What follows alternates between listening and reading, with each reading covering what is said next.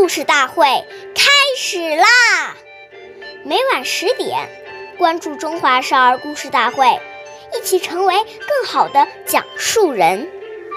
事勿忙，忙多错；勿畏难，勿轻略。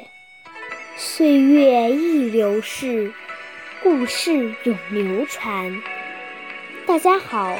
我是中华少儿故事大会讲述人尚凌宇。今天我给大家讲的故事是《坚持改错》第三十七集。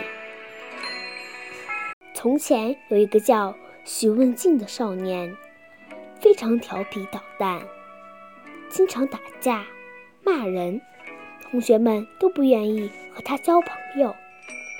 这时他决定痛改前非。为了能够改掉不良习惯，找来两个小瓷瓶。他准备了一些黄豆和黑豆，每做一件好事，在一个瓶里放一颗黄豆；每做一件错事，在另一个瓶里放一颗黑豆。过了一段时间，他就把两个瓶里的豆子倒出来，进行检查、反省。渐渐的，黄豆多了，绿豆少了，最终他成为了受欢迎的孩子。下面有请故事大会王老师为我们解析这段小故事，掌声有请。好，听众朋友，大家好，我是王老师，我们解读一下这个故事。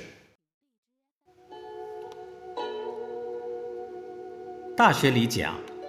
物有本末，事有始终。知所先后，则近道矣。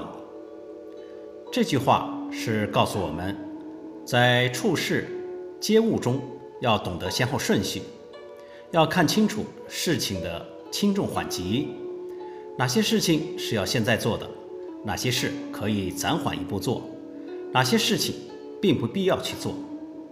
所以，临事从容不迫。真正能够懂得事情的轻重缓急、先后顺序，那么这就是一个成功的人。